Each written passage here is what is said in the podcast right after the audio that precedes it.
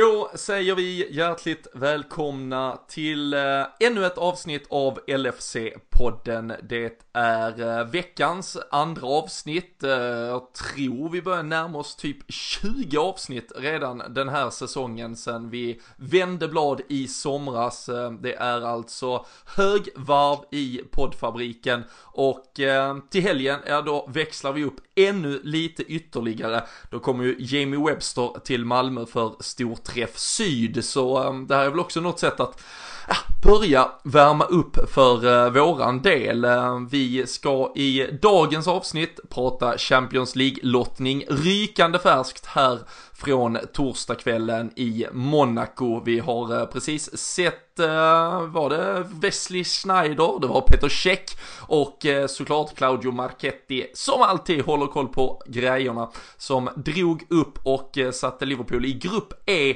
Och uh, vi ska ju prata om vad vi tror, tänker och tycker om den och uh, mycket annat. Uh, vi ska väl prata lite agentblåsväder och uh, annat kul också. Framförallt så ska jag få möjligheten att sitta och snacka med Jocke Lundberg, det älskar jag. Så jag tycker att eh, ni rättar till utrustningen, gör er redo, vi drar en jingle och så kör vi igång alldeles strax.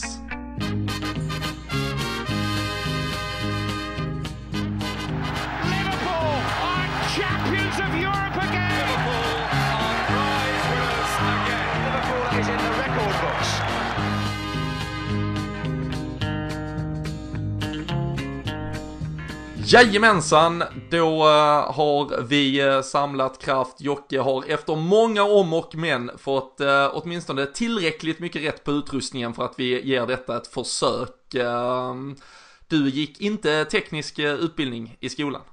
Nej, jag tror fan fortfarande inte jag har fått rätt på det här. Vi, vi, vi får se vad jag kommer fram till. Det är oftast jag som är sämst på det tekniska, som du säger.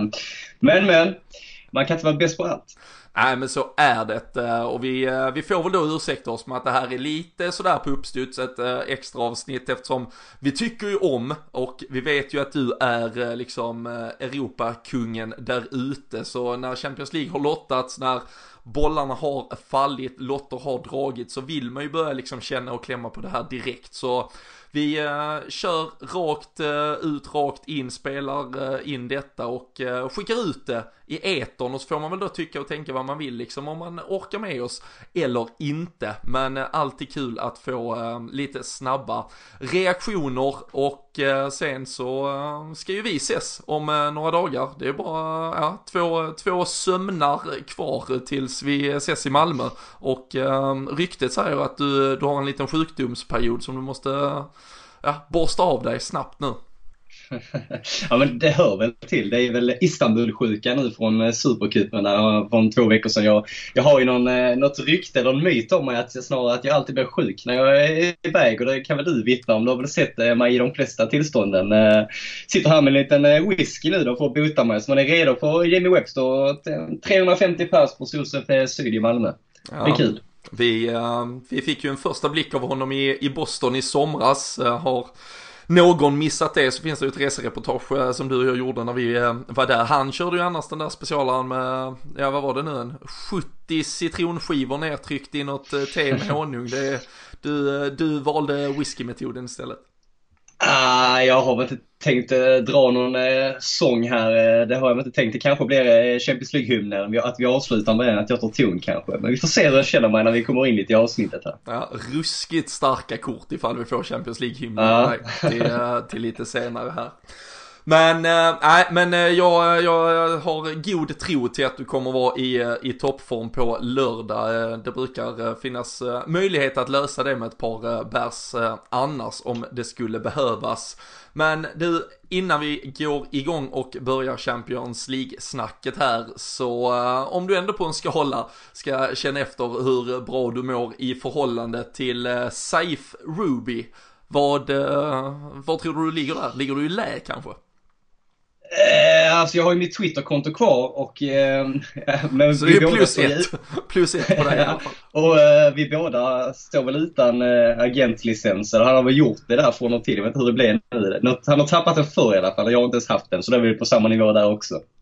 Ja, ja. Eh, Men i övrigt är det nog inte många likheter mellan de två, vill jag påstå. Det hoppas jag inte du tycker heller, för eh, jävlar vad han är snett på det.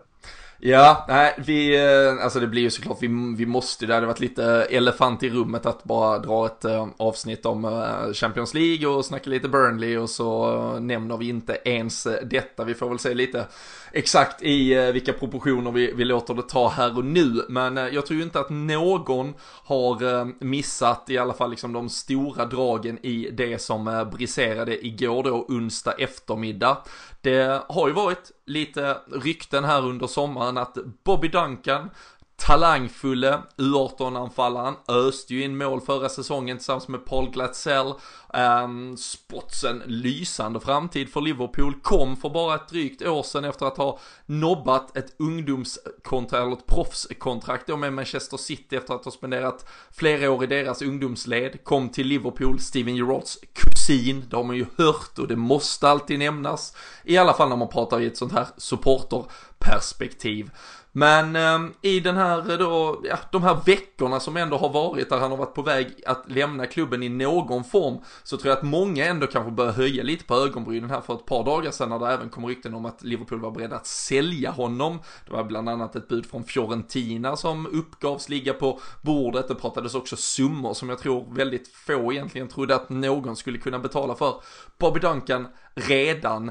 Och eh, det har varit liksom lite sådär halv turbulent utan att liksom, det har ju verkligen inte varit någon, någon större storm, men man har känt att någonting kanske det har varit här som har legat i görningen. Bobby Duncan själv äh, åter för att liksom koppla på Boston, han var ju med på försäsongsturnén, vi såg ju honom träna med, även om det var på egen hand som A-laget där, och fick ju chansen, var även en av dem som fick vara med, om man säger, hela vägen in under sommaren när de åkte till Frankrike till exempel på det förlängda lägret, när annars många ungdomsspelare liksom kopplades bort från A-lagstruppen. Så att han ändå varit ansedd eh, kring Liverpool, kring första laget, det råder du i alla fall inte utåt sett några tvivel på.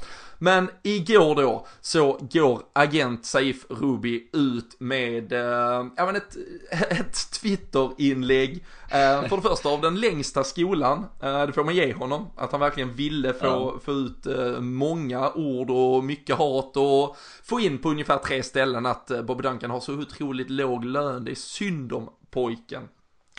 Men eh, liksom att dra det ordagrant eh, ska jag inte göra här, för då kan vi vara säkra på att många stänger av. Men kontentan var ju i alla fall att eh, han uppger då från agenthåll och från, ja men som Bobby Duncans liksom rådgivare och även egentligen röst i det här sammanhanget, att eh, de från sitt håll har varit väldigt tydliga med att de vill lämna Liverpool, de känner inte att han får chansen, vilket bara där helt sinnessjukt, det är liksom, han har inte förtjänat någon chans än mer än de han redan har fått, men det får, ju ändå, det får man ju tycka och tänka lite kring vad man vill. Men eh, menar ju sen också att de har försökt förhandla fram eh, bra affärer, de har haft klubbar som har varit beredda att betala de pengarna som Liverpool menar att de vill ha, och så vidare, och så vidare, och så vidare. Han hänger ju framförallt ut Michael Edwards, eh, den sportchef kanske i hela världen som de senaste fem åren nog har gjort flest rätt av absolut alla, anses nog snarare liksom vara en mastermind utan dess like. Han påstår då att han är en clown i stort sett som inte kan någonting och att det är liksom patetiskt att han får lov att vara i den roll han är. Och eh, i liksom hela det här radängen kring hur uselt Liverpool sköter den här både förhandlingen, hur illa de behandlar Bobby Duncan generellt, så kommer det även då in att Bobby Duncan nu mår så dåligt så att han lider av liksom mental health issues, han sitter inlåst på sitt rum, han har gjort det i fyra dagar, han vägrar gå ut, han är helt förkrossad. Man får även med i texten då att det är hemskt hur Liverpool kan behandla någon som till och med är Steven Gerrards kusin så här illa, som att det då återigen skulle vara väldigt mycket skillnad på folk och folk på grund av den delen, och så vidare, och så vidare, och så vidare. Alltså den fortsätter egentligen i all oändlighet. Um, Bobby Duncan retweetar detta eller gör en så kallad citering, så att han lägger ut den tweeten utan någon egen kommentar, men han sprider ju trots allt budskapet vidare. Och sen Jocke, så tar det ju hus i helvete. Och eh, en fanbase som kan liksom eh, alltså, ja, förfölja helikoptrar som ska landa på privata marker för att eventuellt hämta någon som har åkt i någon taxi bakom någon eh, svart eh, jeep genom eh, sjuttio städer i halva Europa och så vidare. Att, att de då skulle bara svälja detta med hull och hår och tycka, ja men det där var ju lite trevligt och intressant. Det snedtände ju big time. Ah, var, var börjar man ens? Det är väl det som är grejen. Det, jag vet inte, var börjar man? Och det har kommit fram med mig under dagen liksom, vilken typ av människa kanske agenten är. Om man har ju sett på det ena och det andra, behöver inte gå in på detaljer. Men om ni söker lite på Twitter kan ni väl hitta det mesta. Ja, med ja, väldigt sjuka åsikter och kommentarer han haft om både människor och andra grejer. Och, och lite D Ms som har skickat och sånt. Så det verkar inte vara en stabil gubbe på något sätt. Och därför blir det lite svårt enligt mig att... Ja, vad ska man säga om Duncan i sig? Det är ju han som har valt sin agent. Det är han som väljer vem som ska representera honom. Samtidigt var ju Carragher ute där och sa att han kände både Bobby själv och deras familj, bla bla bla. Och liksom, det, det verkar ju ändå vara en bra gubbe, men en agent som vill tjäna lite pengar. Han har ju representerat en del andra storspelare tidigare om man kollar på. Eller stor, stor, men hyfsad. Han har varit på Colo Touré, tror jag. Mm. Antonio Rydiger är väl den största, tror jag. Uh, namnmässigt sådär. För att tala om det, jag, jag går, om vi bara ska komma in på Rydiger, jag googlar lite på den här agenten och han har varit ute nu efter den här Kepa-incidenten och sagt att eh, Aspilicueta absolut aldrig skulle vara Chelsea-kapten igen, eftersom hur han då eh, behandlade den situationen med Kepa där. Liksom, där var han ute och slirade också, så det verkar vara en kille som gillar att få publicitet och skapa rubriker, men i det här fallet så är det ju bara sjukt. Som sagt, han gjorde trettiotvå mål och runt tjugo framspelningar för säsongen, men är fortfarande arton år. Det är en jättestart att bara komma med på, på försäsongen och i ett lag som precis i Champions League är ett av de bästa i världen. Han har kommit upp till U tjugotre. De stegen han har gjort på bara ett år från liksom, varför släppte City honom från början egentligen för en sån liten peng? Det gör man inte om man verkligen tror på spelaren, vill jag anse. Och då ja, har han kommit till Liverpool och allt.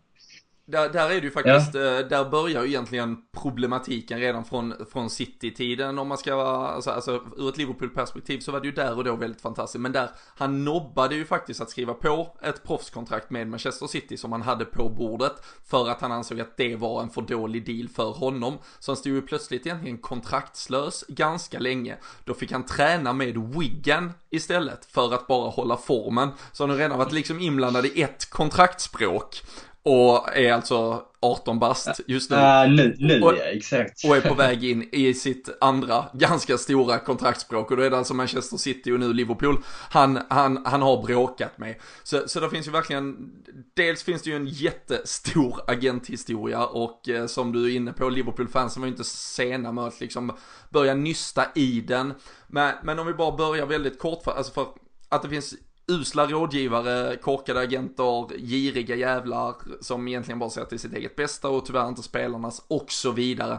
Men vad, vad tycker du liksom, var, var lämnar man gränsen? För jag har sett ganska delade meningar kring att ja, men han är bara en ung spelare, han har fått dålig rådgivning, bla bla bla. Och sen är det ju vissa som liksom bara vill typ halshugga och så glömma Bobby Duncan för evigt. um, vad, vad är din känsla kring det? Tycker du att han kan Kan han pudla? Han har inte gjort det än. Det är också lite så att ska du nu pudla så gör det jävligt snabbt. Alltså, men än så länge har han ju inte kommit uh, ut med någon kommentar själv.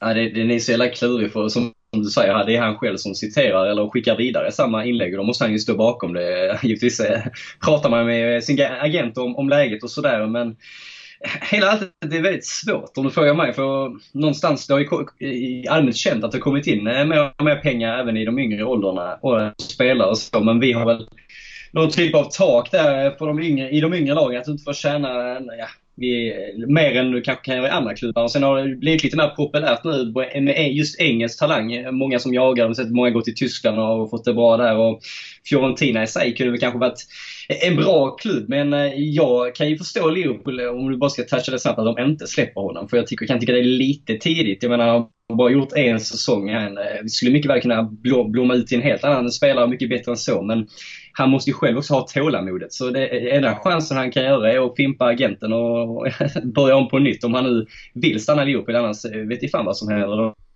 får han väl bara sitta och ruttna helt enkelt.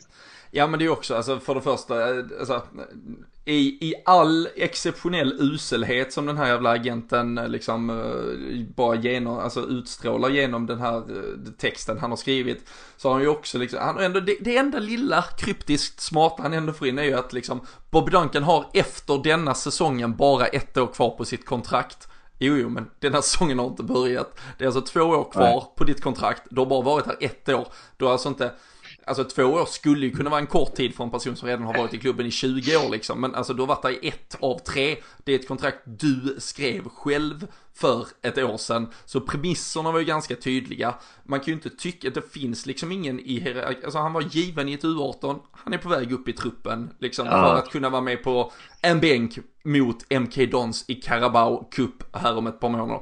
Alltså det, det är den typen av matcher han kanske kan börja bli involverad i redan nu. I övrigt så är det etablera sig i U tjugotre. Vi spelar de här liksom Youth Champions League och så vidare där, där han ska vara.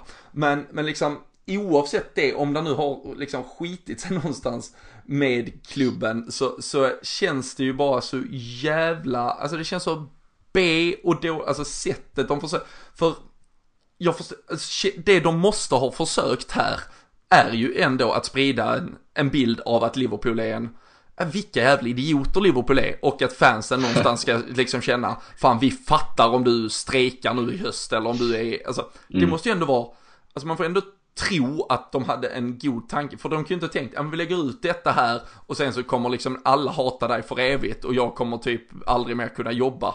Alltså det, det kan ju inte ha varit tanken i alla fall.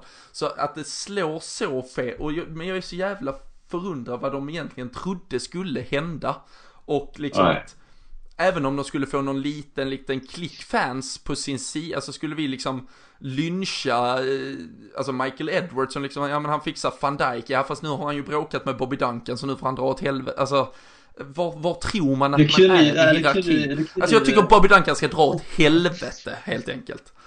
Ja, ja men det kunde ju fan bara förlora på just det här, och någonstans var någon som frågade, är det bara en girig agent som vill få ut det mesta av sin klient, eller är det liksom en ja, snorunge som tror lite för mycket om sig själv? Och någonstans respekterar, om han nu har legat inne fyra dagar och inte mår bra, det är inget man ska ja, skoja om eller så, men någonstans tror jag också felet är han själv, för det är han som står bakom allt det här, och det är han som har sin dialog med agenterna, och det är han som även skickar vidare samma meddelande. Och vad fan, du har gjort en bra säsong, det är väl inte konstigt att du kanske bara ett år kvar på kontraktet.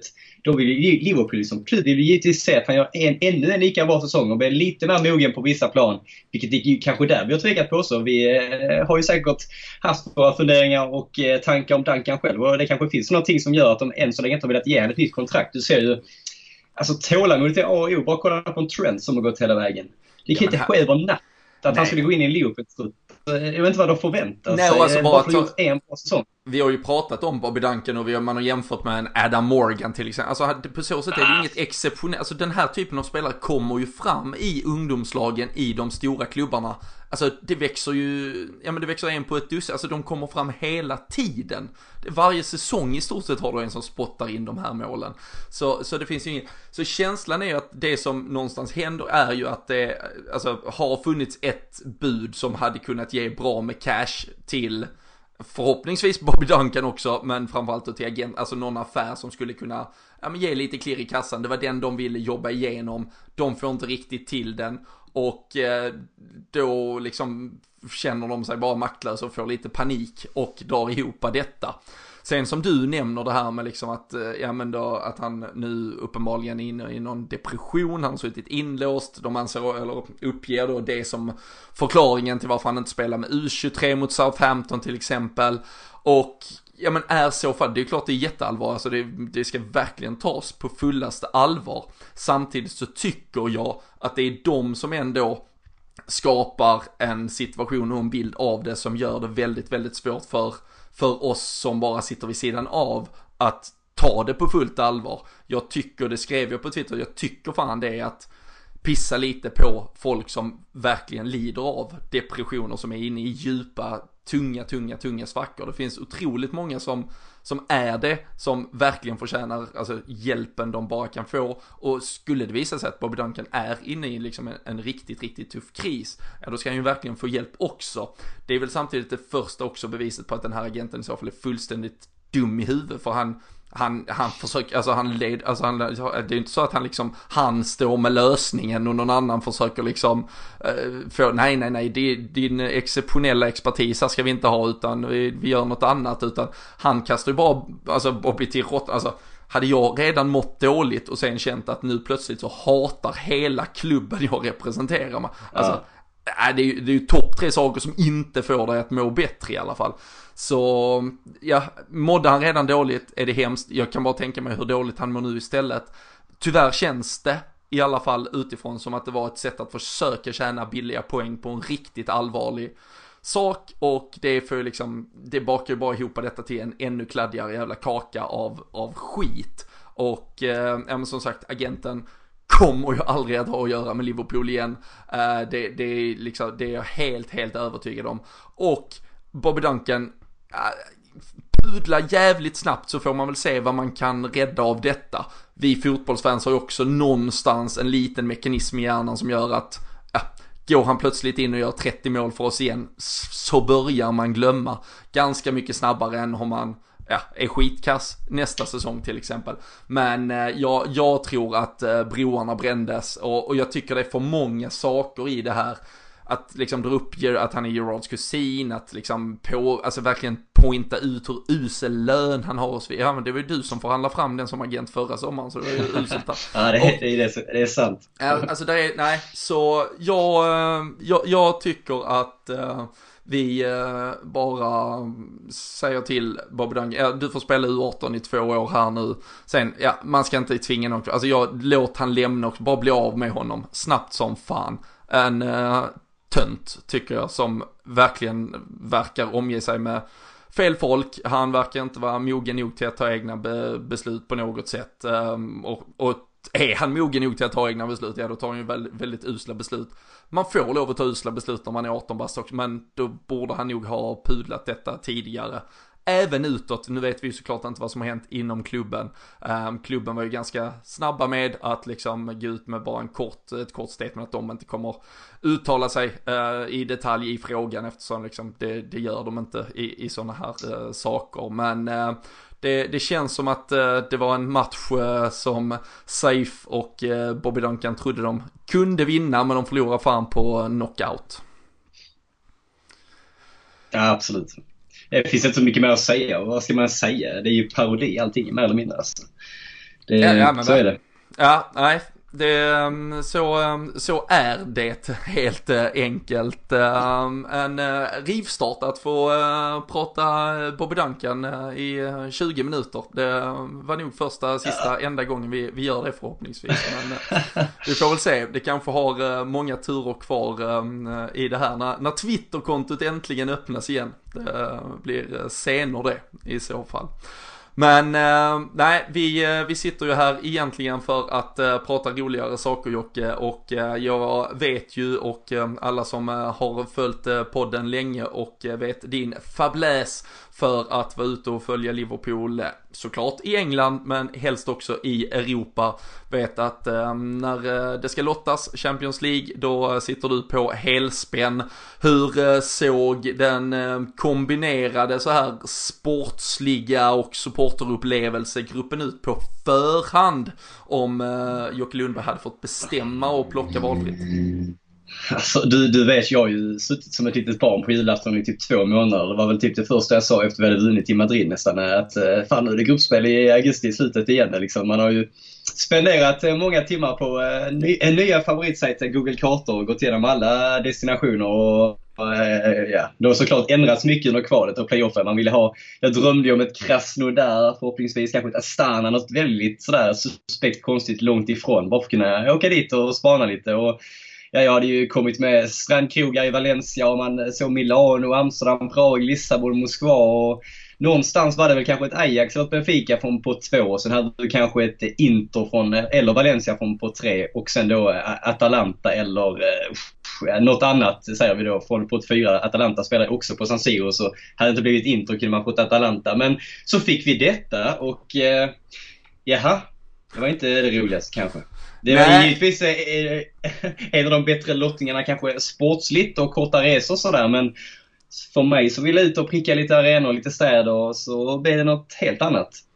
Det känns som att eh, du helst kanske hade viljat vara Chelsea-supporter så här med facit i hand. Ajax, Valencia, ah. Lille. Jävla fin grupp.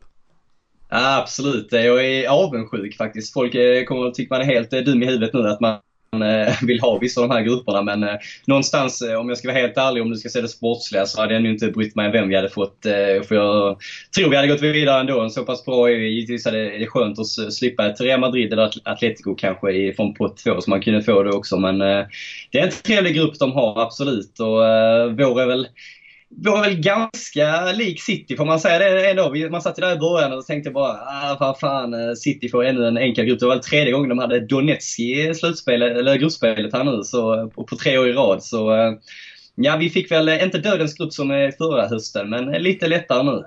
Ja, men så är det ju absolut. Jag tänker att vi, vi går väl igenom alla grupper, eftersom det är så färskt här, kanske någon bara har hunnit. Ska vi dra en liten eh, tippning, en snabb nu också här på uppstuds utan att veta någonting?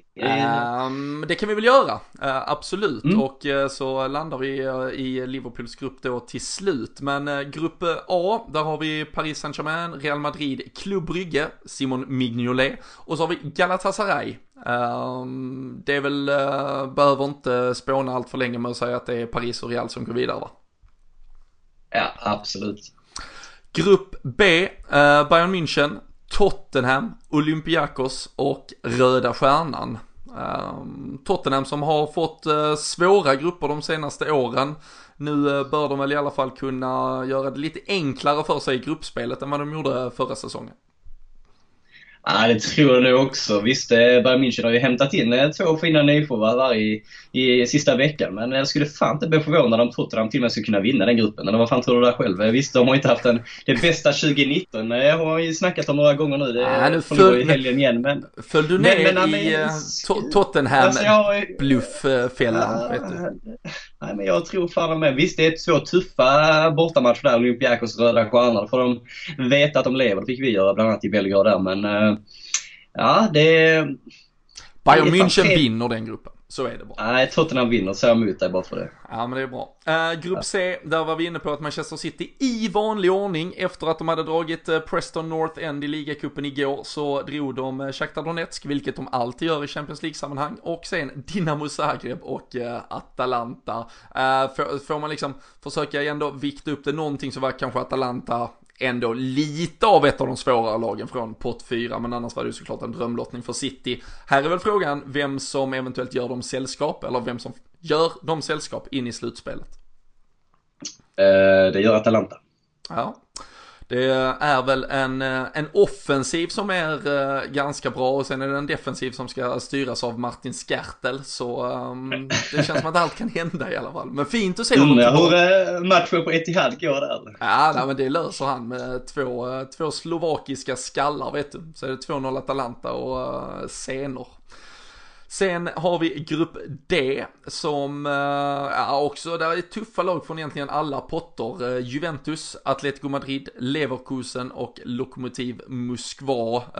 Det är väl ganska tydligt att det är två lag som ändå sticker ut. Eller tror du att Leverkusen eller Moskva kan rycka någon i näsan? Nej, faktiskt inte. Så här på förhand så har jag nu faktiskt både Atletico och Juventus som kanske de som kan gå och vinna hela skiten faktiskt. Jag tror att äh, Atletico Madrid har förstärkt äh, rätt äh, vasst och smart den här sommaren, och Juventus, som vet vi vad de kan.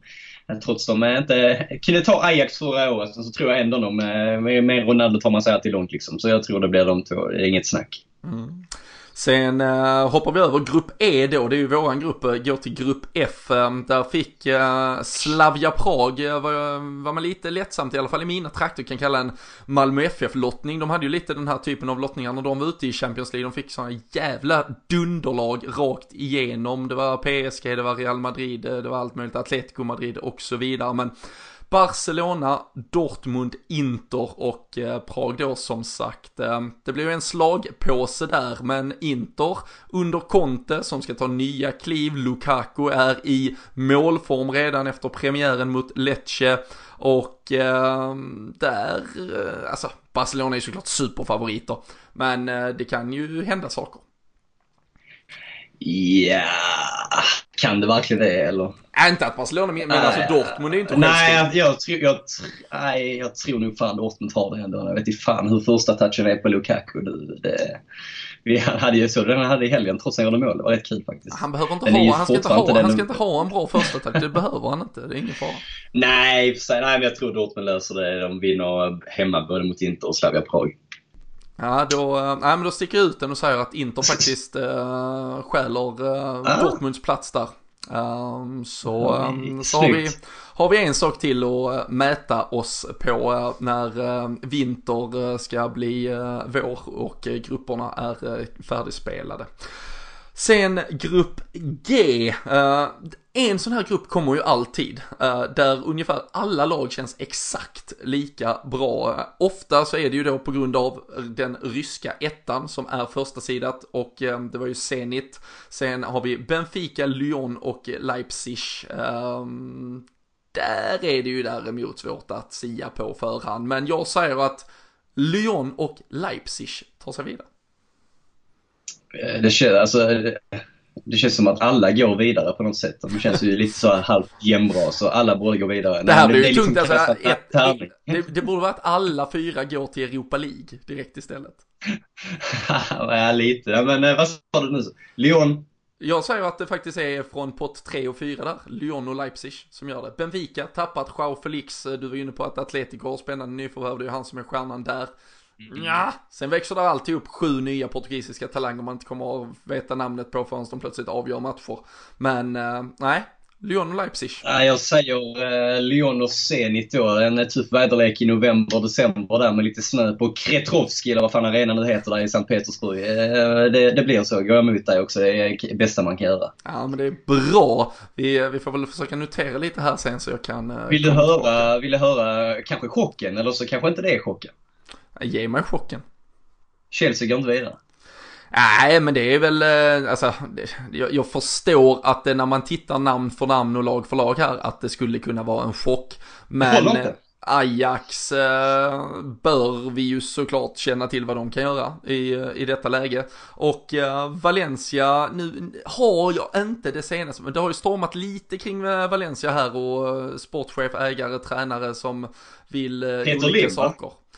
Ja, och eh, vad heter han? Ma- Martinelli höll på att säga. Nej, kanske nu bara skjuter jag från eh, höften. Nej, jag, jag säger att Chelsea vinner, vinner inte en enda bortamatch där.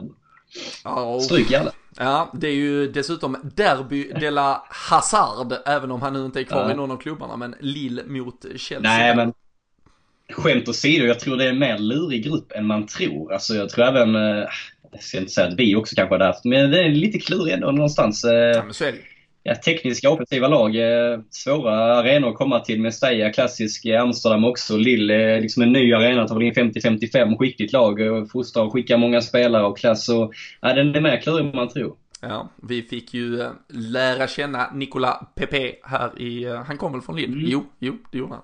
Mm. Bra, så nej, där, där fordras talang där också. Och nej, jag håller med dig att den kan vara ganska öppen. Men jag säger nog fan ändå att det blir Chelsea och Ajax faktiskt. Så. Så jag... Det blir Ajax och Valencia går vidare på flera med mål gjorda än Chelsea. Fy fan vad huset. Ja, jag, ville bara, jag, ville, jag ville bara göra det knas. Ja. Ja, men jag tror den är helt öppen som sagt. Jag tror, jag tror Chelsea får svårt faktiskt med att växa lite Champions och, och ligan här nu. Trots att de har rätt fint spelschema i alla fall fram till julen och sånt. Men ja, ja. Nej, det viktigaste vi... av allt är det vi har kvar och det är grupp E. Så är det ju, för om grupp H har sitt fejkade Hazard-derby där så har ju grupp E hela Champions Leagues största derby och det är ju Derby de la Divock Origi, fostrad i Genk. Nu får han komma hem till Belgien med Champions League-mästarna i ryggen. Och eh, utöver Genk så är det även Salzburg och Napoli, bekanta från i fjol. Och eh, rent sportsligt, du var inne på det, City i en lätt grupp. Vi en riktigt jävla... För man kan väl ändå säga, vi har varit inne på det för lag ett två, man vet att man kan få en tuff motståndare där. Men det viktigaste är ju någonstans att man vet att man liksom städar banan med trean och fyran. Och det ska vi ju göra här. Ja, det fan det, jag skulle nästan säga det räcker vi vinner de tre hemmamatcherna, och det gör vi nog fan också. Visst, Napoli var svettigt i fjol. Det krävdes ju en, nästan så att vi trillade ihop och vi var där i slutet med Alissons räddning. Men vi vinner både mot Genk och Salzburg hemma, och sen kryssar vi någon borta, så bör det fan räcka. Jag är hundra procent säker på att vi går till åttondelsfinal. Det finns inget annat, absolut inte. Nej. Minns du? Det, det finns inte. Nej, minns du när vi senast hade en sån här grupp annars där det bara var ett bra lag och två riktiga slagpåsar?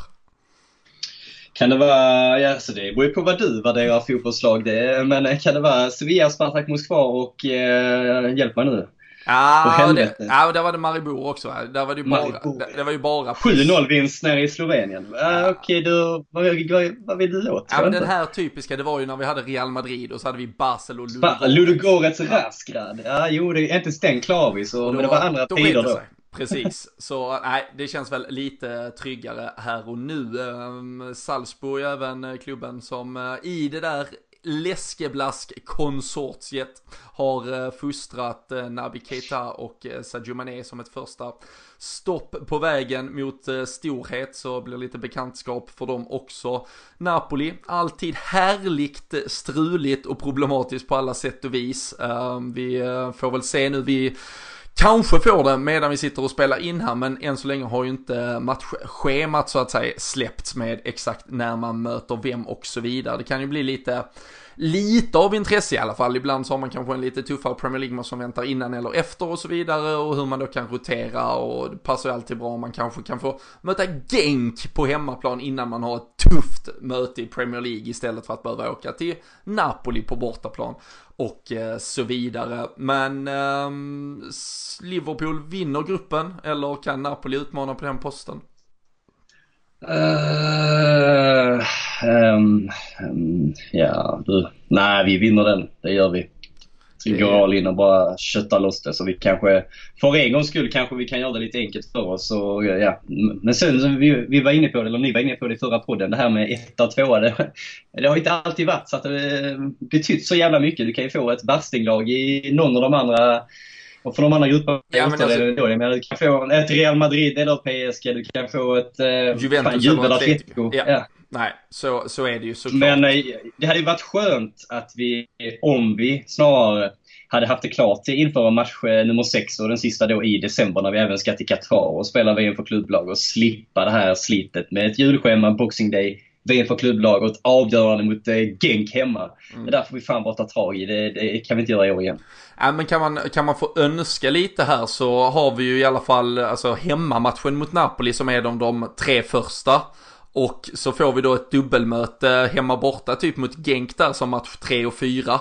Då har, man ju, då har vi antagligen vunnit mot Salzburg, vi bör vinna mot Napoli, så vinner man de två. Alltså då har vi fyra raka vinster på de första fyra. Det, det ska ju, såvida det inte är två, så inte, vida inte bortamötet mot Napoli är ett av de fyra första, ska vi faktiskt vinna de fyra första. Och då är vi ju klara redan innan de två sista matcherna ska spelas antagligen. Så eh, det hade ju varit en chans för Bobby Duncan att få lite minuter. Men eh, kan han fet glömma nu den jävla... Men, äh, ja, men det är ju magiskt att det är igång igen. Vi, vi är såklart äh, sjukt äh, taggade på detta. Det kommer ju spelas en Champions League-match där precis innan vi är på podden away mot äh, Brighton också. Så vi får väl se, och ja, det börjar kanske klia lite i fingrarna, resefingrarna där, med vad man kan äh, hitta på. Men äh, kan ju... Äh... Kan ju bara snabbt, och jag är drag, jag har aldrig mött varken de här Salzburg och Genk tidigare, men det jag snarare vill komma till är att Van Dijk blir årets spelare, får gärna lyfta det. Här måste han ju ha stärkt sina ja, aktier i en möjlig Ballon d'Or-utmärkelse, om man nu kan ha aktier i en Ballon d'Or-utmärkelse. Men han sitter med Messi och Ronaldo på första paket som nästan lite bröder. Jag vet inte om du såg det, de hade snack om sina karriärer, att de nästan i femton år, eller snarare i femton år, konkurrerat mot varandra på den nivån, och att det kanske aldrig hänt tidigare att just två spelare har varit så pass duktiga. Men där sprang ju Dijken fram och plockade både årets försvarare och årets spelare, och även Alisson som blev årets målvakt. Men nu måste han väl få Ballon d'Or, annars rimmar väl inte detta, eller? Nej, men det märks framförallt att uh, du inte är med så ofta, eftersom uh, jag alltid har full koll på allting och skulle komma till exakt Aha, ja. Ja, ja. det här och självklart inte glömma det. Men du, du segwayar dig fram genom att prata om att vi bara har, aldrig har mött Genk innan uh, till Virgil van Dijks uh, pris som uh, bäst i Europa. Det, det gillar man ändå. Uh, entusiasm och uh, bra försök kommer man långt med i uh, livet. Jag trodde ju att du hade stängt av tvn när han fick det, varför du satt och letade Genk-resor. Men då, Ja, det är dubbla skärmar för att se till att man sköter sig. Nej, men det är ju på den här lottningen och ceremonin i Monaco så var det ju även prisutdelning då till bästa spelare på vardera position baserat på insatser i Europa förra säsongen, U E F A:s pris, och sen då även till bästa spelare.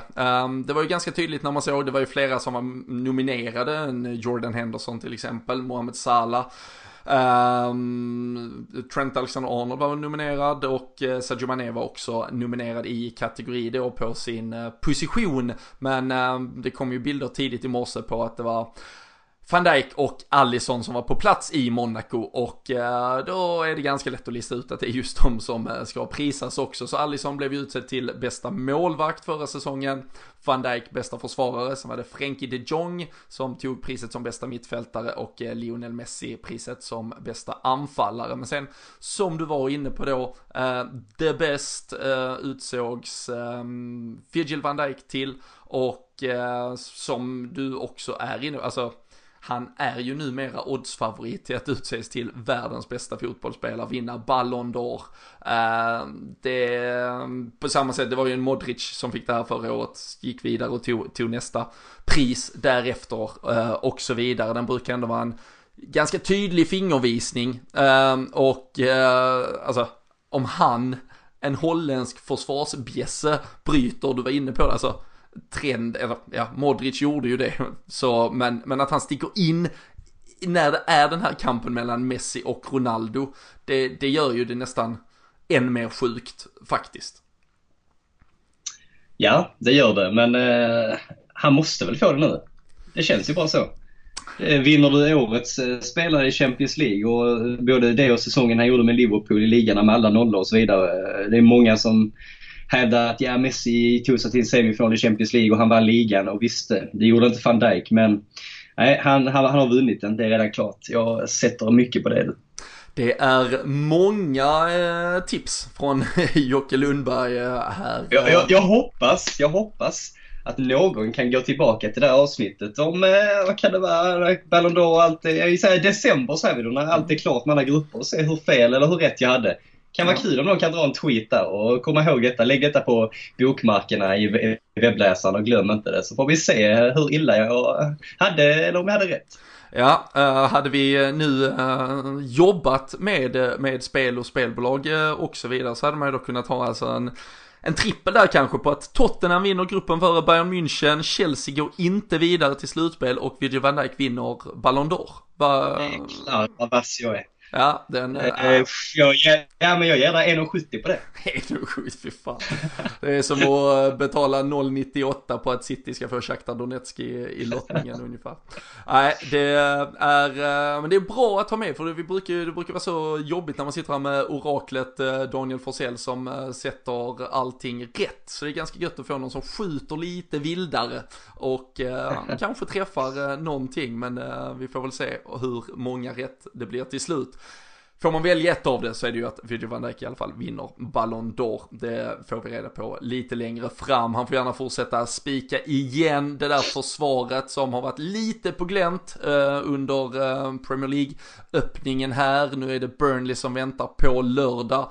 Där finns ju ett avsnitt från i måndags där vi pratade om eh, den härliga segern mot Ars- Arsenal. Vi var inne på Burnley-matchen då. Det är väl egentligen inget stort som har hänt sedan dess.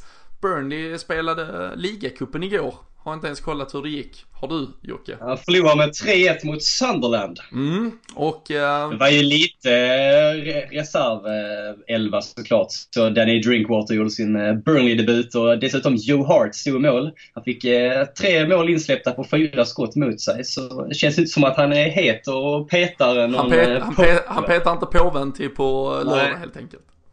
Även, eh, nej men eh, med uttåg, eh, jag vet kanske inte så oväntat, jag läser något inför, inför helgen där Sean Dyson varit ute och ja, surrat lite innan dess också att det krävs i rotation. Och Burnley har ju börjat hyfsat bra för mig att säga, så eh, de vill väl fortsätta med det. De är ju lite tuffare i höstas, eh, men då var det ju Europaspel och annat. Så de har fått en hel försäsong, inte så långt resande har jag scoutat till mig här. Så det är inte, eh, ingen skräll att Burnley har börjat eh, bra faktiskt. Ashley Barnes i målform, det är kanske ett eh, pick för, det, för dig i helgens eh, fantasy, eller vad säger du?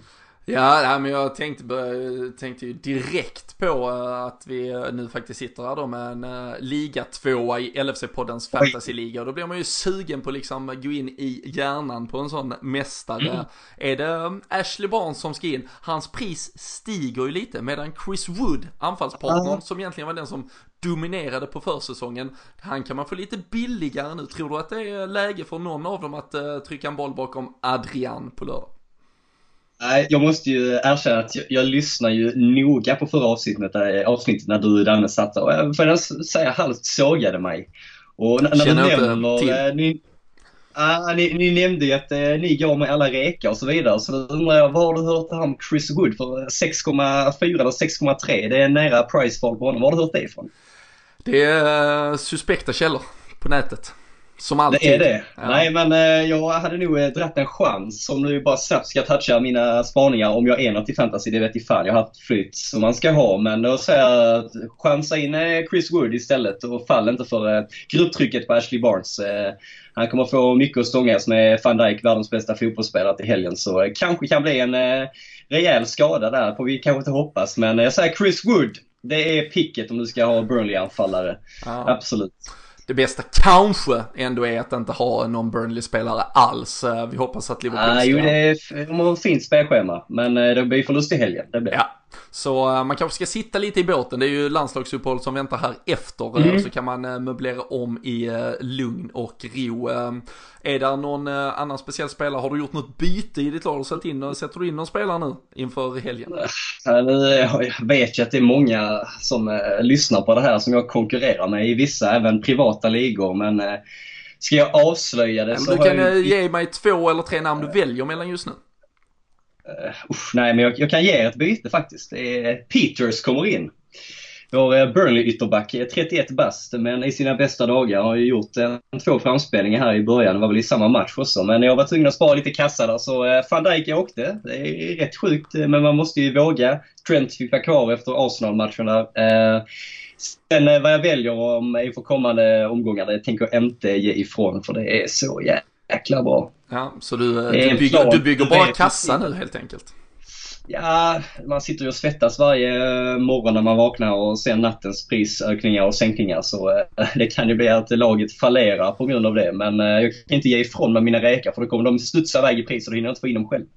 Ja, nej, det fan, man märker det. Vi är tre omgångar in och det är, som att, det är svårare att få liksom, en, en kommentar om klimatet från Donald Trump liksom, än att höra dig avslöja fantasy picks. Det, ah. nej. Det är tuffa tider för oss dödliga nu för att komma ikapp dig, men vi ska, vi ska göra vårt bästa, annars sätter vi vår tro till Conny Läck uppe i tabelltoppen. Han har mitt fulla stöd i alla fall att dra iväg i ensam majestät. Ruskigt bra. Bra namn. Ja. Det, nej, det gillar vi, och vi hoppas att ni som lyssnar är med i ligan. Det ger ju bra krydda till liksom, när man ska, när man ska dundra av sådär Wolves Burnley en, en söndag eftermiddag, så kan det vara extra kul att sitta med, med det också.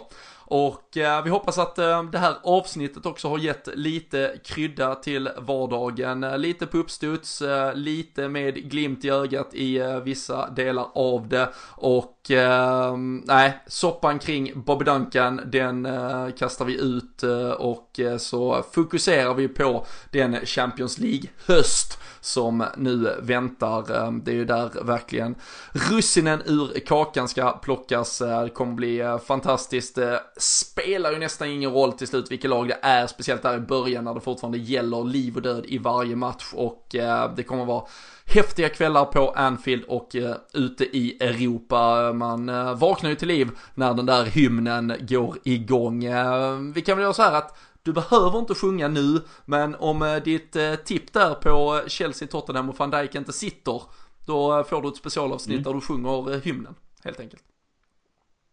Uh, det, det tar jag absolut. Jag vet inte om du själv har planerat det, men jag ville bara själv ta chansen här. Och vet, när oraklet får sällan inte med, då får man ju passa på att tippa helgens match. För att annars vet man ju att om jag går först och tippar så kör han ju he, kopierar mig helt enkelt. Så nu, när han inte är med, då får jag passa på. Och eh, vi har ju tolv raka Premier League-matcher nu med vinst. Mm. Minst två mål i alla matcher. Det är ju, kan ju faktiskt bli historiska om vi vinner även denna. Det är ju nytt rekord. Då säger jag två noll. Snyggt. Det är dags för nolla, som jag sa sist när jag var här också. Men då var det nära att det blev två två istället i slutet där i Southampton. Ja, nej men, ja, men två noll äh, låter väl äh, taget sådär på för. Men jag, jag, nej, två ett säger jag. Jag kanske tror ändå det blir lite tuffare. Jag så, äh, vi har faktiskt, vi har ju inte hållit någon nolla än så länge. På de fyra senaste mötena med Burnley har vi heller inte lyckats hålla nollan mot dem. De brukar trockla in en boll på något jävla sätt mot oss. Det var verkligen trockel-trockel senast när vi mötte dem just på Turf Moor. Jack Cork som lirkade in den från någon tilltrasslad situation. Sen vände vi ju visserligen det. Vi hade två ett innan den balanserade på mållinjen igen där i slutet. Och så kontrar vi en tre ett istället. Men jag, jag tror det blir lite sådär äh, krigarseger. Äh, så äh, två ett ja, ja. är mitt tips. Ni hörde två noll från Jocke. Ni väljer själv vad ni följer. Ni vet ju att vår tipstävling kommer ut på Twitter i, på lördag inför matchen, och sen så hoppas vi att vi stöter på många av er i Malmö när Jamie Webster ska se till att vi lyfter taket på O'Larrys stackars personal som inte vet vad det är som väntar. Det kommer bli fantastiskt på alla sätt och vis i alla fall. Vi tackar för att ni har varit med och lyssnat på veckans andra avsnitt.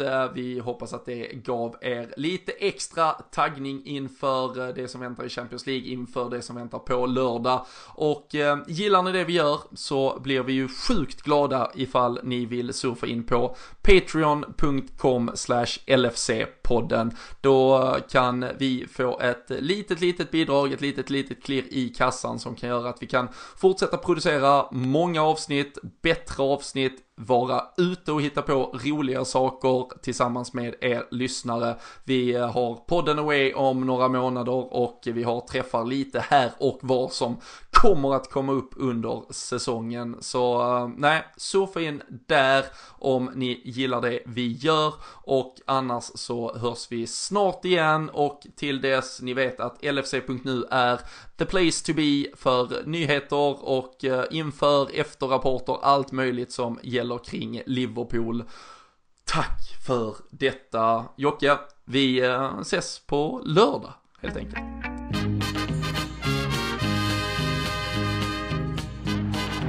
Liverpool are champions of Europe again!